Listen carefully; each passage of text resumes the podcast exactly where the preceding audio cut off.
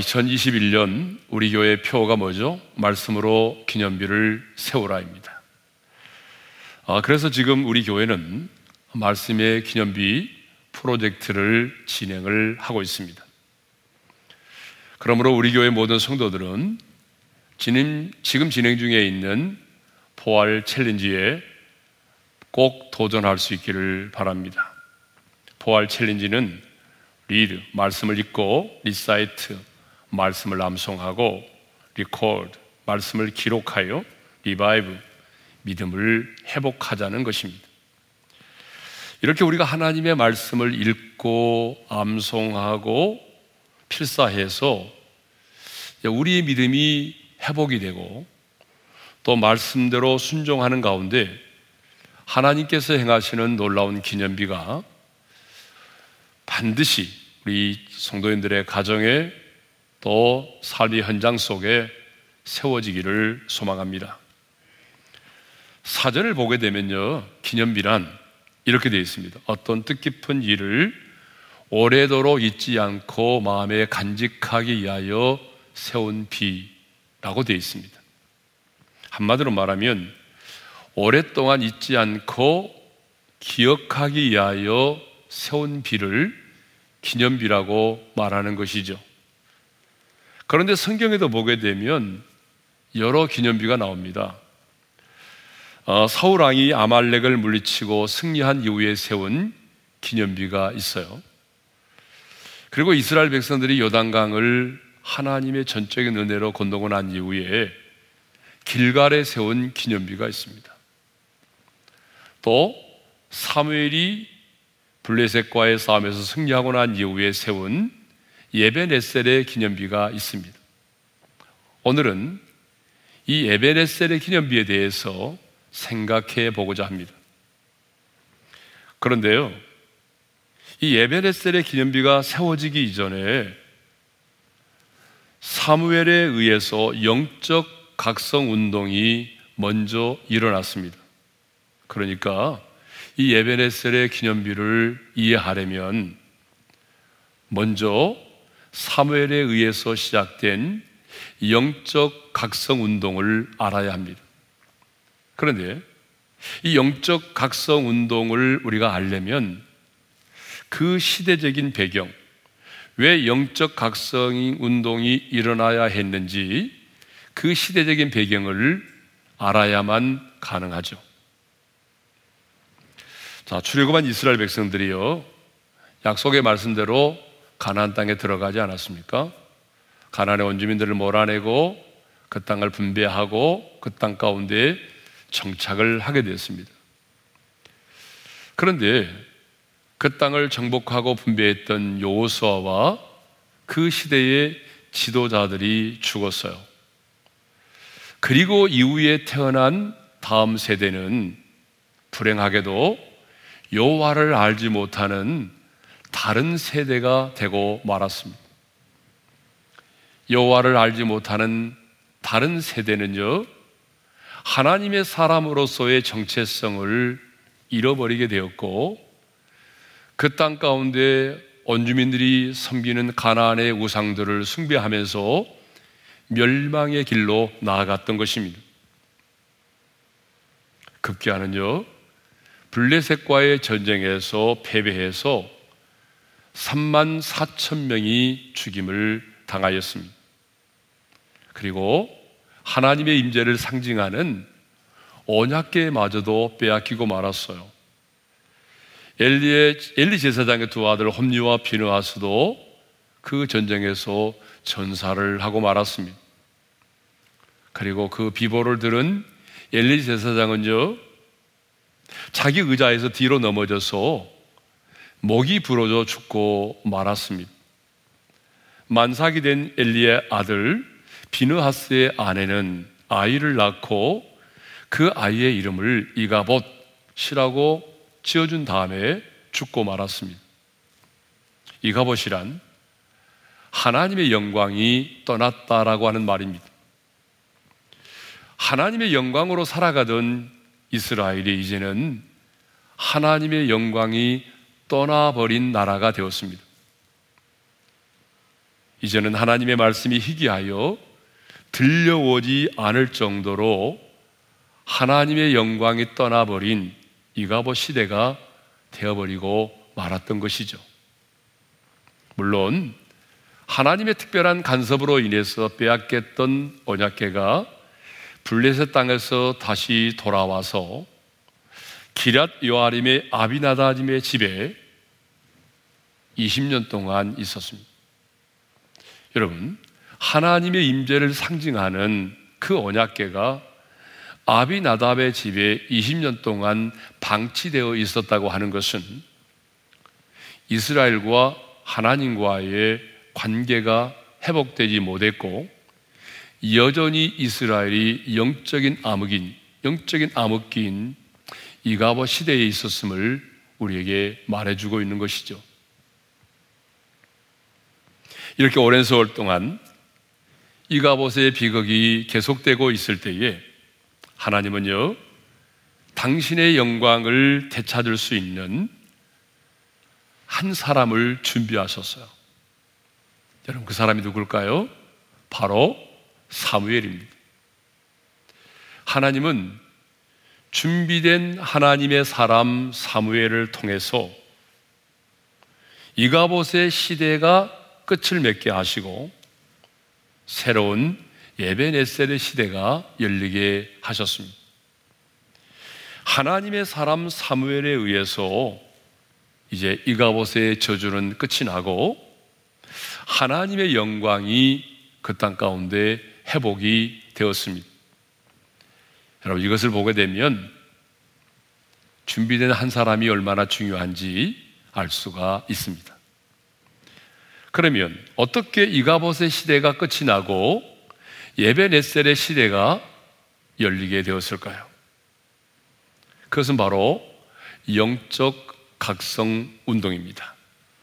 하나님은요, 사무엘을 통해서 그 땅 가운데 영적 각성 운동을 시작하셨습니다. 사무엘이 일으킨 영적 각성 운동은 무엇입니까? 첫째로 너희가 전심으로 여호와께 돌아오라는 것입니다. 그래서 3절 상반절에 이런 말씀이 있어요. 너희가 전심으로 여호와께 돌아오려거든. 여호와께 돌아오라는 거예요. 그런데 어떻게 돌아오라고 말하죠? 전심으로 돌아오라고 말하죠. 그러면 전심으로 돌아온다는 건 뭐예요? 자, 3절 하반절에 이렇게 말씀하고 있어요. 읽겠습니다. 다 같이요. 이방 신들과 아스다롯을 너희 중에서 제거하고 너희 마음을 여호와께로 향하여 그만을 섬기라. 여러분, 전심으로 여호와께 돌아오는 게 뭔지 아세요? 우상을 제거하는 것입니다. 너희들이 그동안 섬겨왔던 이방신들과 아스다롯을 제거하고 돌아오라는 거죠. 여러분, 우상은요, 우리 눈에 보이는 것만이 아니라 보이지 않는 마음의 우상이 있어요.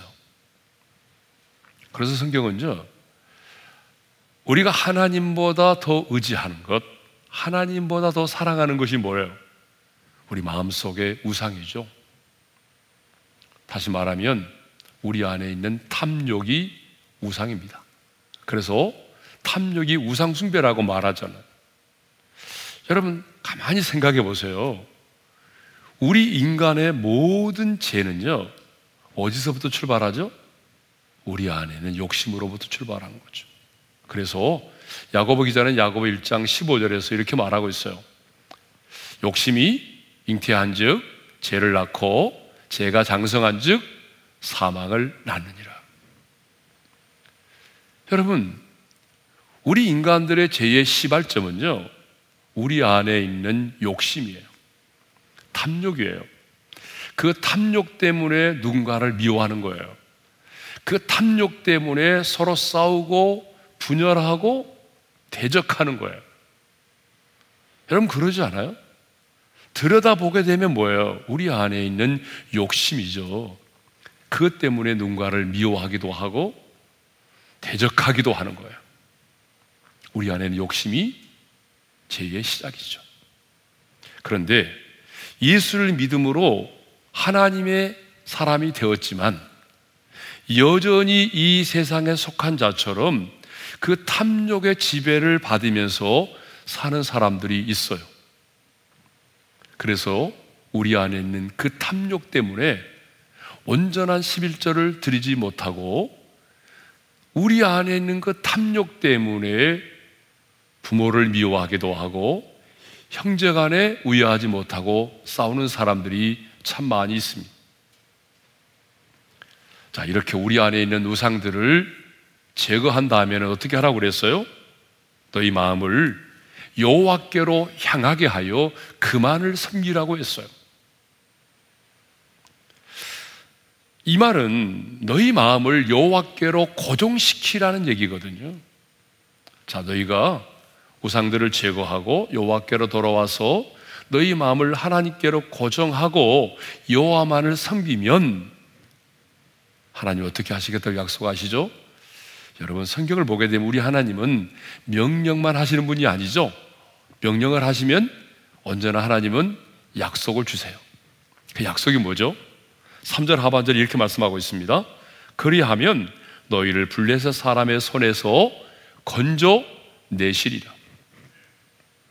너희 마음속에 있는 우상들을 제거하고 전심으로 여호와께 돌아와서 하나님께 마음을 고정시키고 그리고 여호와 그를 섬기면 내가 블레셋 사람의 손에서 너희를 구원하여 내시겠다는 것입니다. 자, 그러면 이 약속의 말씀을 들은 이스라엘 백성들은 어떻게 반응했을까요? 궁금하시죠? 자, 우리 4절의 말씀을 함께 읽겠습니다. 4절입니다. 다 같이요. 이에 이스라엘 자손이 바알들과 아스다롯을 제거하고 여호와만 섬기니라. 자, 순종했습니다. 우상들을 제거했고요, 여호와만 섬겼습니다.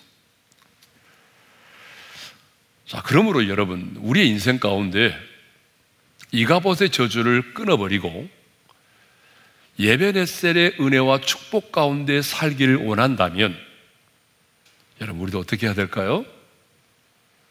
우리도 우리 안에 있는 이 탐욕이라고 하는 우상을 제거해야 돼요. 우리 마음속에 있는 이 탐욕을 십자가에 못 박아야 돼요. 그리고 정말 전심으로 여호와께 돌아와서 하나님께만 고정하고 하나님 그분만을 섬겨야 합니다. 그러면 반드시 우리 인생 가운데도 이가봇의 저주는 끝이 나고 에벤에셀의 하나님의 은혜가 임하게 될 줄로 믿습니다.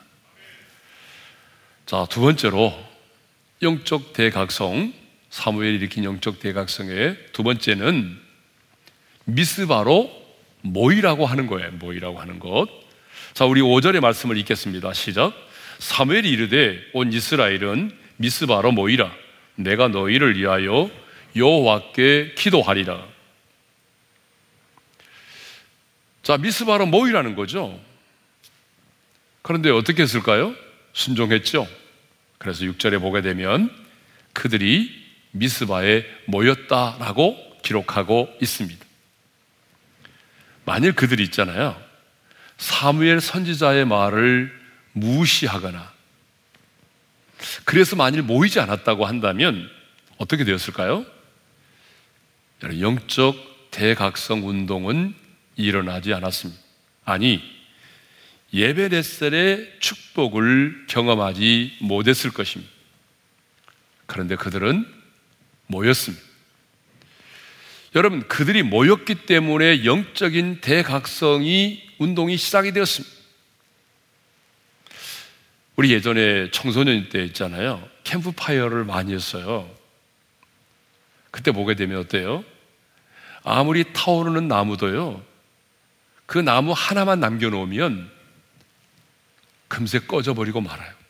그렇지만 여러분, 여러 나무들을 한데 모아놓으면 엄청난 화력을 발휘하잖아요. 여러분, 마찬가지예요.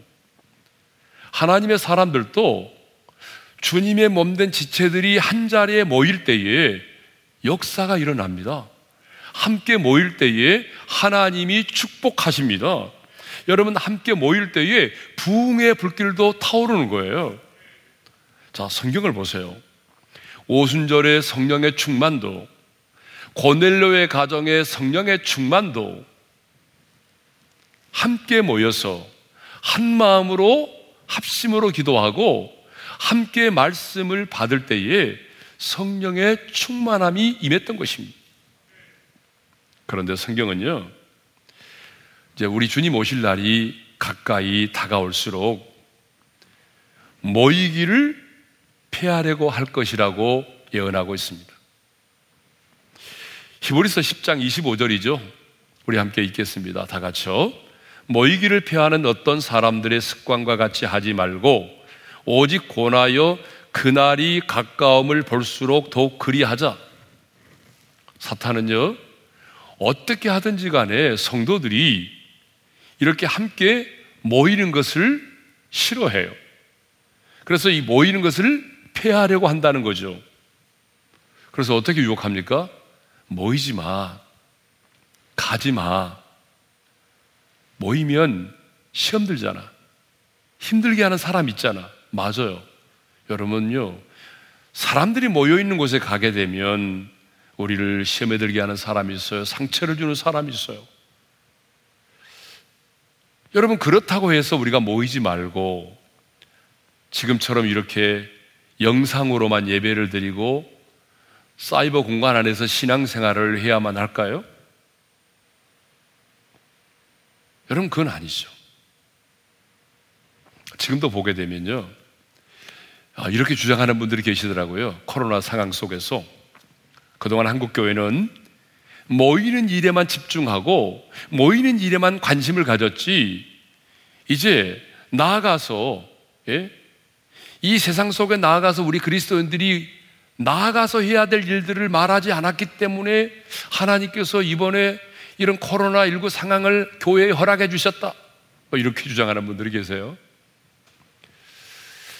여러분, 어느 일면으로는 맞는 말이 있지만요,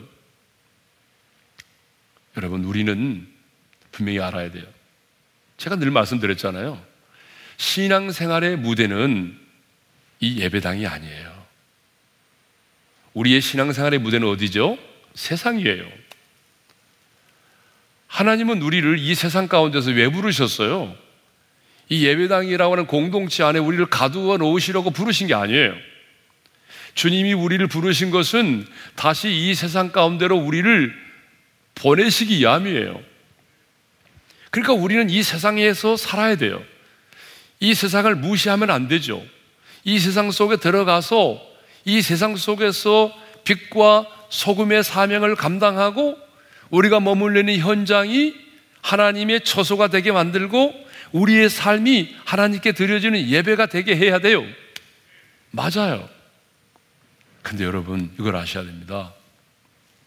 우리가 이 세상에 나가서 선한 싸움을 싸우려면, 이 세상에 나가서 하나님의 대사로서 맡겨준 사명을 감당하려면 먼저 모여야 한다는 거죠. 함께 모여서 기도하고, 함께 모여서 예배를 드리고, 함께 모여서 성도의 교제를 나누면서 영적인 충정과 영적인 재무장을 해야 한다는 것이죠. 뭐 지금은 우리가 코로나 상황이라 어쩔 수 없이 이렇게 함께 모이지 못하고 영상으로 예배를 드리고 기도를 하지만, 코로나 상황이 끝나면 여러분, 우리가 어떻게 해야 되죠? 다시 모여야 합니다. 예전처럼 다시 모여서 뜨겁게 하나님을 예배해야 됩니다. 그리고 함께 한 마음으로 기도해야 됩니다. 성도의 교제를 나누어야 됩니다. 어려울 때일수록 우리는 함께 모여야 합니다. 여러분, 이스라엘 백성들이 이가봇의 저주를 끊고 에벤에셀의 하나님의 은혜를 맛보기 위해서 미스바 광장에 모였던 것처럼, 하나님의 사람인 우리도 주님이 세우신 몸된 공동체 안에 모여야 하는 거죠. 자, 그러면 미스바에 모인 이스라엘 백성들은 무엇을 했을까요? 자, 6절 상반절의 말씀을 읽겠습니다. 다 같이요. 그들이 미스바에 모여 물을 길어 여호와 앞에 붓고 그날 종일 금식하고 거기에서 이르되 우리가 여호와께 범죄하였나이다 하니라. 자, 그들이 먼저 했던 일은 뭐죠? 물을 길어서 여호와께 부었다라고 그랬죠. 여러분, 물을 길어서 여호와께 부었다라고 하는 말은 자신들의 마음을 정결하게 했다는 거예요. 그러니까 하나님 앞에 기도하기 전에 먼저 자신들의 마음을 정결케 했어요. 그 다음에는요, 종일 금식하면서 우리가 여호와께 범죄하였나이다, 우리가 여호와께 범죄하였나이다. 여러분, 죄를 자복하면서 회개의 기도를 드렸단 말입니다. 여러분, 회개는요, 참 우리 모두가 부담스러워 하거든요. 근데 여러분, 이 회개에 대한 그 부정적인 이미지를 좀 씻었으면 좋겠어요. 회개는요, 죄인된 저와 여러분에게 하나님이 허락해 주신 특별한 은총이에요. 여러분, 아무나 회개할 수 있는 거 아니잖아요. 안 그래요? 아무나 회개할 수 있나요?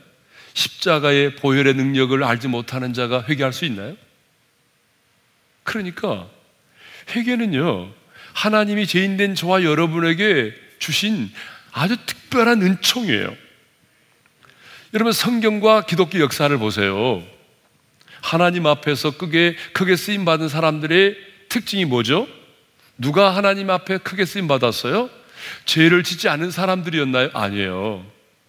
죄를 짓지 않는 사람이 아니라 죄를 지었음에도 불구하고 철저하게 하나님 앞에 회개했던 사람들입니다. 여러분, 다윗을 보십시오. 살인죄와 간음죄를 지었잖아요. 그러나 침상에 눈물에 적시도록 간절히 그가 회개했을 때 그는요, 하나님의 마음에 합한 자가 되었어요. 예수님의 수제자인 베드로를 보십시오. 예수님을 부인하는 그런 끔찍한 죄를 지었지만 회개함으로 말미암아 초대교회에 여러분 지도자가 되었잖아요. 하나님은 회개하는 자를 도우십니다. 죄를 짓지 않은 자가 아니라 회개하는 자를 하나님은 크게 들어 사용하십니다. 그러므로 여러분, 회개하면 놀라운 일이 생깁니다. 회개하면 놀라운 역사가 일어납니다. 회개하면 여러분의 인생 가운데 역전의 은혜가 임하는 것입니다. 잠언 28장 13절에 보게 되면 이런 말씀이 있어요. 다 같이 읽겠습니다. 시작. 자기의 죄를 숨기는 자는 형통하지 못하나 죄를 자복하고 버리는 자는 불쌍히 여김을 받으리라. 여러분, 자기의 죄를 숨기는 자는 형통하지 못한다고 그랬잖아요. 이 말을 뒤집으면 어떻게 해석할 수 있어요? 우리가 우리 죄를 숨기지 않고 자백하게 되면, 회개하게 되면 형통하게 된다는 말씀이기도 하잖아요. 성도 여러분, 하나님은요, 우리의 죄를 몰라서 우리에게 회개하라고 말씀하시는 것이 아니에요. 하나님은 여러분이 그 죄를 하나님 앞에 자백하지 않아도요, 여러분이 언제, 어느 날, 어떤 상황 속에서 어떤 죄를 지었는지 다 알고 계세요. 그런데 왜 하나님은 우리에게 그 죄를 회개하라고 말씀하실까요? 그 이유가 있어요. 그 이유는요, 우리를 축복하시기 위해서요. 우리에게 복주기 위해서요. 하나님과의 관계를 회복시키기 위해서요. 사탄의 참소를 이겨내도록 하기 위해서요. 하나님께서 우리에게 회개를 요구하시는 것은요, 모든 죄와 죄책감으로부터 자유함을 얻도록 하기 위해서 그래요. 그렇게 결국은 뭐죠? 우리 자신을 위해서 회개하라고 말씀을 하시는 거죠. 여러분, 그러니까 회개가 얼마나 우리에게 축복인지 몰라요. 회개에 대해서 여러분, 너무 부담 갖지 마세요. 부정적인 생각을 갖지 마세요. 그러므로 이제 오늘부터는 회개를 가까이 하시기를 바랍니다. 그런데요, 안타깝게도 오늘날도 회개에 대해서 싫어하는 분들이 많이 계세요. 회개에 대해서 부정적인 생각을 갖고 있는 분들이 너무 많이 계세요. 그래서 회개 메시지를 막 싫어해요. 그래서인지 몰라도요, 언제부턴가 한국 교회에 회개에 대한 메시지가 많이 사라져가고 있습니다. 자, 그러면 이스라엘 백성들이 미스바에 모여서 이게 금식하며 자신들의 죄를 자복하며 회개의 기도를 드리고 있을 때에 어떤 일이 일어났죠? 블레셋 나라가 쳐들어왔어요. 자, 우리 7절의 말씀을 함께 읽겠습니다. 다 같이요. 이스라엘 자손이 미스바에 모였다 함을 블레셋 사람들이 듣고 그들의 방백들이 이스라엘을 치러 올라온지라. 이스라엘 자손들이 듣고 블레셋 사람들을 두려워하여. 그랬어요.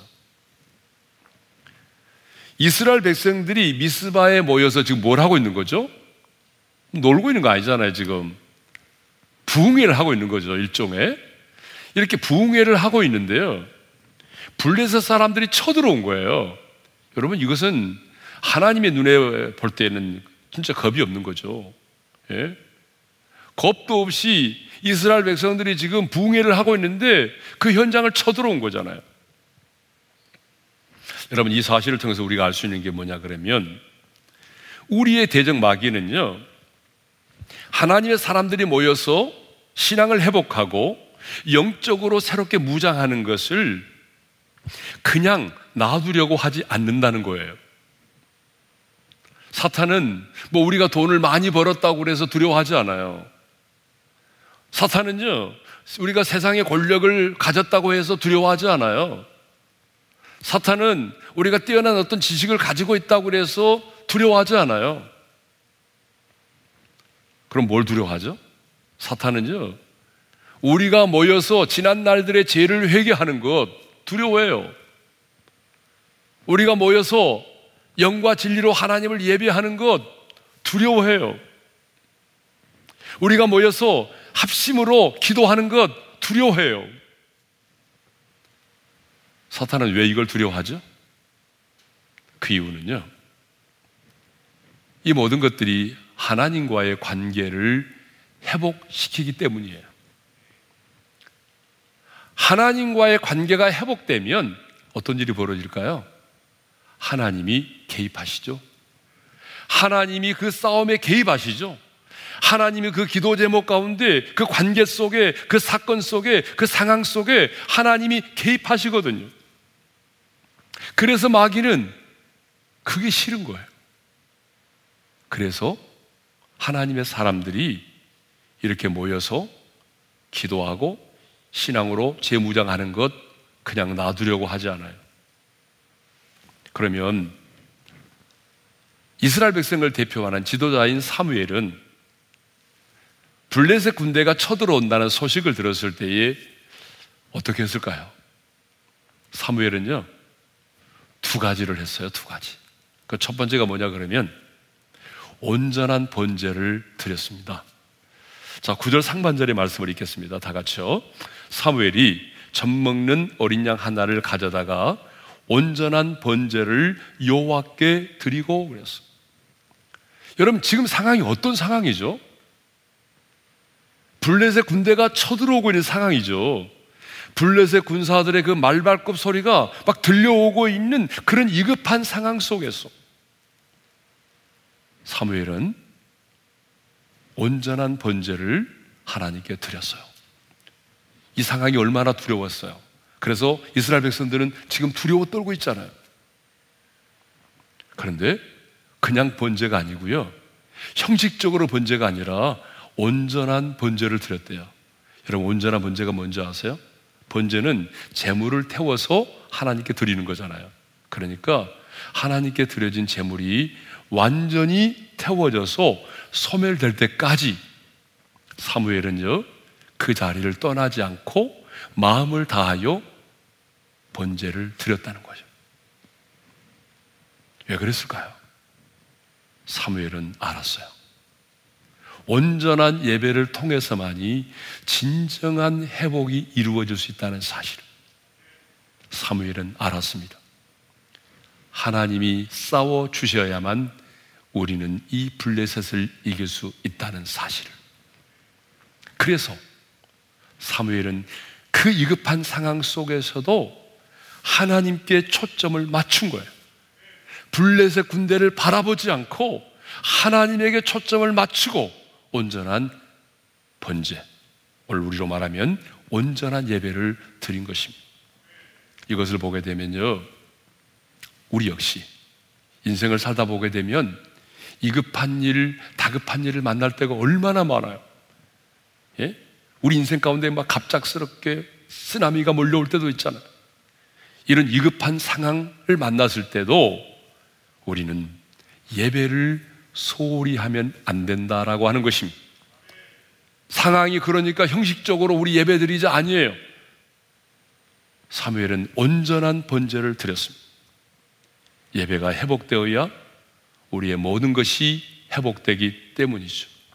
하나님은 오늘 또 예배하는 자를 찾으십니다. 그리고 예배하는 자를 도우십니다. 그렇기 때문에 저는 우리 올인의 성도들이 다른 것은 몰라도 어떤 상황 속에 있을지라도 반드시 예배에 성공할 수 있기를 주님의 이름으로 축원합니다. 두 번째로, 블레셋 군대가 이렇게 쳐들어오는 위급한 상황 속에서 사무엘이 두 번째로 했던 게 있습니다. 그게 뭐냐면 부르짖어 기도했다는 거죠. 자, 9절 하반절의 말씀이죠. 우리 함께 읽겠습니다. 다 같이요. 온전한 번제를 여호와께 드리고 이스라엘을 위하여 여호와께 부르짖음에 그랬어요. 여기 부르짖었다라고 하는 말 있죠. 이게 짜크라는 말인데 자기의 마음을요, 이렇게 쥐어 짜내듯이 기도했다는 걸 의미하거든요. 그런데 우리는 과연 우리 조국 대한민국을 위해서 기도할 때에 사무엘이 그랬던 것처럼 진짜 우리의 마음을 쥐어 짜내듯이 그렇게 간절히 기도하고 있는가? 제 자신만 보더라도요, 매일 나라를 위해서 기도하죠. 그렇지만 정말 사무엘이 그랬던 것처럼 제 마음을 막 쥐어짜듯이 그렇게 간절히 이 나라와 민족을 위해서 기도하고 있지 않은 것 같아요. 때로는요, 막 지도자들에 대한 분노가 막 생기더라고요. 그런데 사무엘은 적군들이 쳐들어오는 그런 위급한 상황 속에서도 온전한 번제를 드리고 이스라엘을 위하여 마음을 쥐어짜듯이 간절히 부르짖어 기도했습니다. 그러자 하나님은요, 사무엘이 드린 그 온전한 번제를 받으셨고요, 사무엘이 부르짖어 기도하는 그 간절한 부르짖음의 기도를 들으셨어요. 그래서 9절에 보게 되면 여호와께서 응답하셨더라. 어떻게 응답하셨다고 말하죠? 10절에 보게 되면 이렇게 말씀하고 있어요. 읽겠습니다. 다 같이요. 그날의 여호와께서 블레셋 사람에게 큰 우레를 바라여 그들을 어지럽게 하시니 그들이 이스라엘 앞에 패한지라. 하나님께서 큰 우레를 바래서 블레셋 사람들을 어떻게 했다고요? 그냥 어지럽게 만들었다는 거예요. 여러분, 이 어지럽게 만든다는 게 무슨 말이냐면 시끄럽게 하다, 혼란스럽게 하다, 불안하게 하다, 그런 말이거든요. 그러니까 하나님께서는요, 이스라엘 백성들의 그 죄를 자복하는 그 기도와 그리고 사무엘의 온전한 번제와 부르짖음의 간구를 들으시고 큰 우레를 바래서 블레셋 진영 안에서 사람들이 어때요? 서로 시끄럽고 혼란스럽게 되어서 결국 그 불안한 마음 때문에 혼비백산하여 떠나갔다는 거 아닙니까? 도망을 가게 만들었다는 거죠. 그래서 우리가 11절을 읽지는 않겠지만 이후에 미스바에 모였던 이스라엘 백성들이 나가서 블레셋을 추격하여 무찔렀던 것입니다. 자, 결국 누가 이겼습니까? 미스바의 광장에 모여서 금식하며 자신들의 죄를 자복했던 이스라엘이 블레셋을 이겼습니다. 백성들을 대표하여 온전한 번제를 드리고 부르짖음의 기도를 드렸던 사무엘이 블레셋을 이겼던 것이죠. 블레셋과의 전투에서 승리하자 사무엘은요, 큰 돌 하나를 가져다가 기념비를 세웠어요. 12절의 말씀을 읽겠습니다. 다 같이요. 사무엘이 돌을 치하여 미스바와 센 사이에 세워 이르되 여호와께서 여기까지 우리를 도우셨다 하고 그 이름을 에벤에셀이라 하니라. 자, 블레셋과의 싸움에서 승리하자 사무엘은요, 여호와께서 여기까지 우리를 도우셨다며 큰 돌을 치하여 미스바와 센 사이에 세우고 기념비를 세웠습니다. 그리고 그 기념비의 이름을 뭐라고 말했어요? 에벤에셀이라고 불렀어요. 에벤에셀은요, 도움의 돌이라고 하는 지명의 이름입니다. 그런데 누가 도왔다는 말입니까? 하나님께서 도와주셨다는 거 아닙니까? 하나님께서 도와주심으로 이겼기 때문에 하나님의 은혜에 감사하여 기념비를 세운 것이죠. 여러분, 사실 누가 봐도요, 이스라엘은 블레셋과의 싸움에서 승리할 수가 없어요. 왜냐하면 블레셋 군대는 무장한 군대이고, 이스라엘은 지금 여러분 싸움을 위한 어떤 준비도 되어 있지 않아요. 그들은 지금 미스바 광장에 모여서 뭐하고 있어요? 금식하며 기도하고 있었잖아요. 그러니까 싸울 준비도 되어 있지 않아요. 그리고 과거에도요, 바로 직전에도요, 블레셋과의 전투에서 패배했어요. 그런데 이스라엘이 블레셋을 물리쳤습니다. 어떤 군사적인 행동도 하지 않았어요. 창과 칼을 사용하지도 않았어요. 다윗이 골리앗을 향해서 나갔던 것처럼 그렇게 용비백배한 모습으로 나아가지도 않았어요. 단지 하나님의 사람 사무엘 선지자의 말에 순종해서 자신들의 우상들을 제거하고 미스바 광장에 모여서 종일 금식하며 우리가 여호와께 범죄하였나이다라고 자신들의 죄를 자백했어요. 이스라엘 백성을 대표하는 사무엘 선지자는 그 위급한 상황 속에서도 하나님께 초점을 맞추고 온전한 번제를 드렸어요. 그리고 이스라엘을 위하여 마음을 쥐어짜내듯이 간절히 기도했어요. 그러자 하나님께서 큰 우레를 발하여 그들을 어지럽게 하심으로 그들은 블레셋을 물리치고 승리하였던 것입니다. 누가 봐도 하나님이 싸워주신 것입니다. 누가 봐도 하나님이 이스라엘에게 승리를 안겨주신 것입니다. 그래서 구절을 보게 되면요, 여호와께서 응답하셨다라고 말하고 있어요. 10절을 보게 되면 여호와께서 우레를 바라셨다라고 말하고 있어요. 12절에 보게 되면 여호와께서 여기까지 우리를 도우셨다라고 말씀하고 있어요. 그래서 사무엘은요, 블레셋과의 싸움에서 승리하고 난 이후에 하나님이 여기까지 도우셨다며 에벤에셀의 기념비를 세웠던 것입니다. 사무엘은 전쟁에서 승리하자마자 곧바로 승리의 기념비를 세웠습니다. 성도 여러분, 에벤에셀, 하나님께서 여기까지 우리를 도우셨다. 여러분, 이 에벤에셀이라고 하는 말은 우리에게 너무 친숙한 단어예요. 에벤에셀이라는 말만 생각해도 우리로 하여금 감격하게 만들고, 하나님 앞에서 우리의 마음을 뜨겁게 만들어주는 단어가 뭐예요? 에벤에셀입니다. 에벤에셀, 하나님이 여기까지 우리를 도우셨다. 그 에벤에셀의 은혜가 아니면 우리 교회는 설명되지 않아요. 하나님께서 여기까지 도우셨기에 우리 오륜교회가 지금 이 시대에 바로 여기 있는 것입니다. 하나님께서 에벤에셀의 은혜를 우리 가운데 허락해 주셨기 때문에 여러분 한 사람 한 사람도 믿음을 잃지 않고 하나님의 사람으로 살아가고 있는 것입니다. 하나님은 에벤에셀의 하나님이십니다.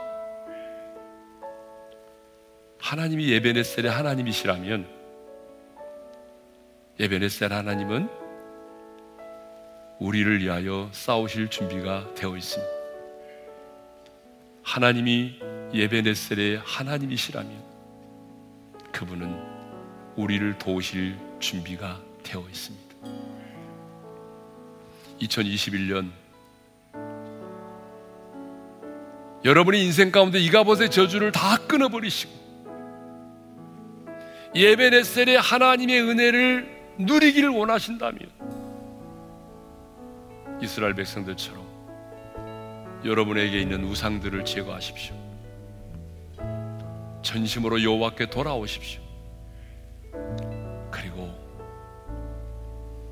철저하게 내가 주님 앞에 범죄했습니다. 내가 넘어졌습니다. 철저하게 죄를 자백하시고 위급한 상황 속에서도 하나님께 집중하고 온전한 예배를 드리시고 부르짖어 기도하심으로 에벤에셀의 하나님, 에벤에셀의 그 하나님의 놀라운 은혜와 축복을 우리 모두가 받아 누리기를 원합니다. 그리고 여러분의 인생 가운데, 여러분의 가정 가운데, 하나님이 주신 여러분의 비전 가운데 하나님이 여기까지 인도하셨다라고 하는 에벤에셀의 기념비가 꼭 세워지기를 주님의 이름으로 소망합니다. 자, 우리 주신 말씀 마음에 새기면서 감사하신 하나님, 에벤에셀의 하나님을 찬양하도록 하겠습니다. 감사하신 하나님, 에벤에셀 하나님, 살아계신 하나님, 에벤에셀 하나님, 에벤에셀 하나님, 여기까지 인도하셨다, 여기까지 인도하셨네. 감사하신 하나님, 여기까지 인도하셨습니다. 여기까지 인도하셨네. 살아계신 하나님, 감사하신 하나님, 에벤에셀 하나님, 살아계신 하나님, 에벤에셀 하나님, 에벤에셀 하나님, 감사하신 하나님, 감사하신 하나님, 에벤에셀 하나님, 에벤에셀 하나님, 살아계신 하나님, 살아계신 하나님, 에벤에셀 하나님, 장래에도 인도하시니, 장래에도 인도하시니, 감사하신 하나님, 장래에도 인도하시니, 살아계신 하나님, 감사하신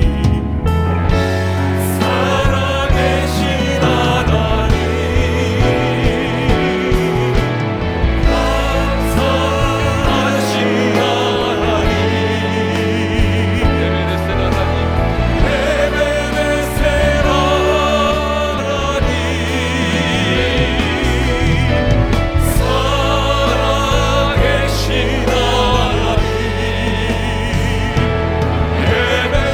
에벤에셀 하나님.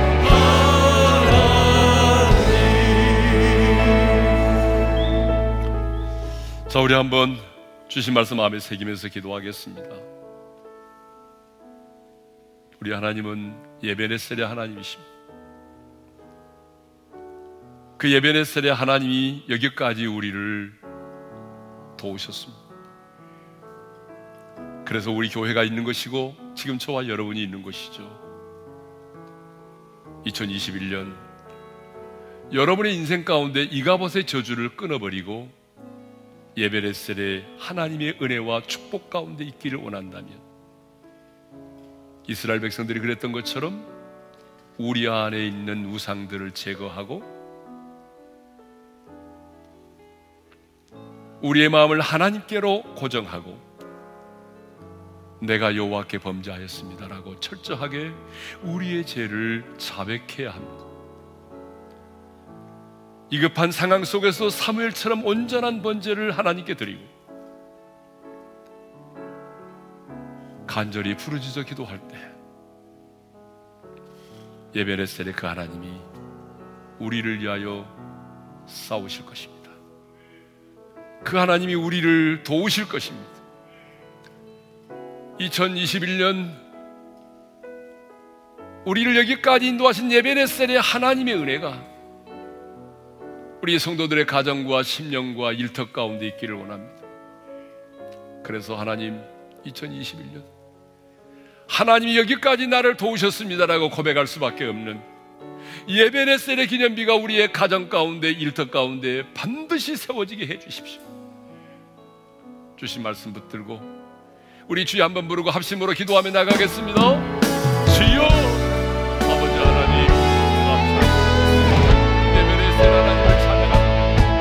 여기까지 인도하신 에벤에셀의 하나님, 에벤에셀의 하나님의 은혜가 있기에 우리 오랜 교회가 있음을 고백합니다. 하나님 여기까지 우리를 인도하시고 우리를 도우셨습니다. 에벤에셀 하나님을 찬양합니다. 2021년 에벤에셀의 하나님의 은혜가 우리 속에 가정과 신경 속에 있기를 원합니다. 아니 우리 교회 가운데 에벤에셀이 하나님의 놀라운 은혜가 임하기를 원합니다. 뿐만 아니라 우리의 인생 가운데 이가봇의 저주를 끊어버리게 도와주시고 에벤에셀의 놀라운 하나님의 은혜와 축복을 누리며 살기를 원합니다. 그래서 먼저 우리가 우리 안에 우상들을 제거할 수 있도록 성령을 도와주십시오. 우리 안에 우상들을 끊어버리게 하시고 제거하게 하시고 하나님 아버지여 정말 우리가 내가 여호와께 범죄하였습니다라고 우리의 죄악들을 고백하게 도와주셨고 행위를 통하여 하나님과의 관계가 회복되게 도와주시고 어떤 위급한 상황 속에서 온전한 예배를 드렸던 사무엘처럼 예배의 성공하는 땅이 되게 하여 주시옵고 아버지 하나님 앞에 부르짖어 간구함으로 말미암아 하나님께서 우리 가운데 개입하시고 싸워주시고 도와주시고 놀라운 에벤에셀의 하나님의 은혜를 경험하게 하여 이전에 우리 주 예수 그리스도의 은혜와 하나님 아버지의 영원한 그 사랑하심과 성령님의 감동, 감화, 교통, 인도하심이 2021년 에벤에셀의 하나님의 은혜와 축복 속에 살기를 원하고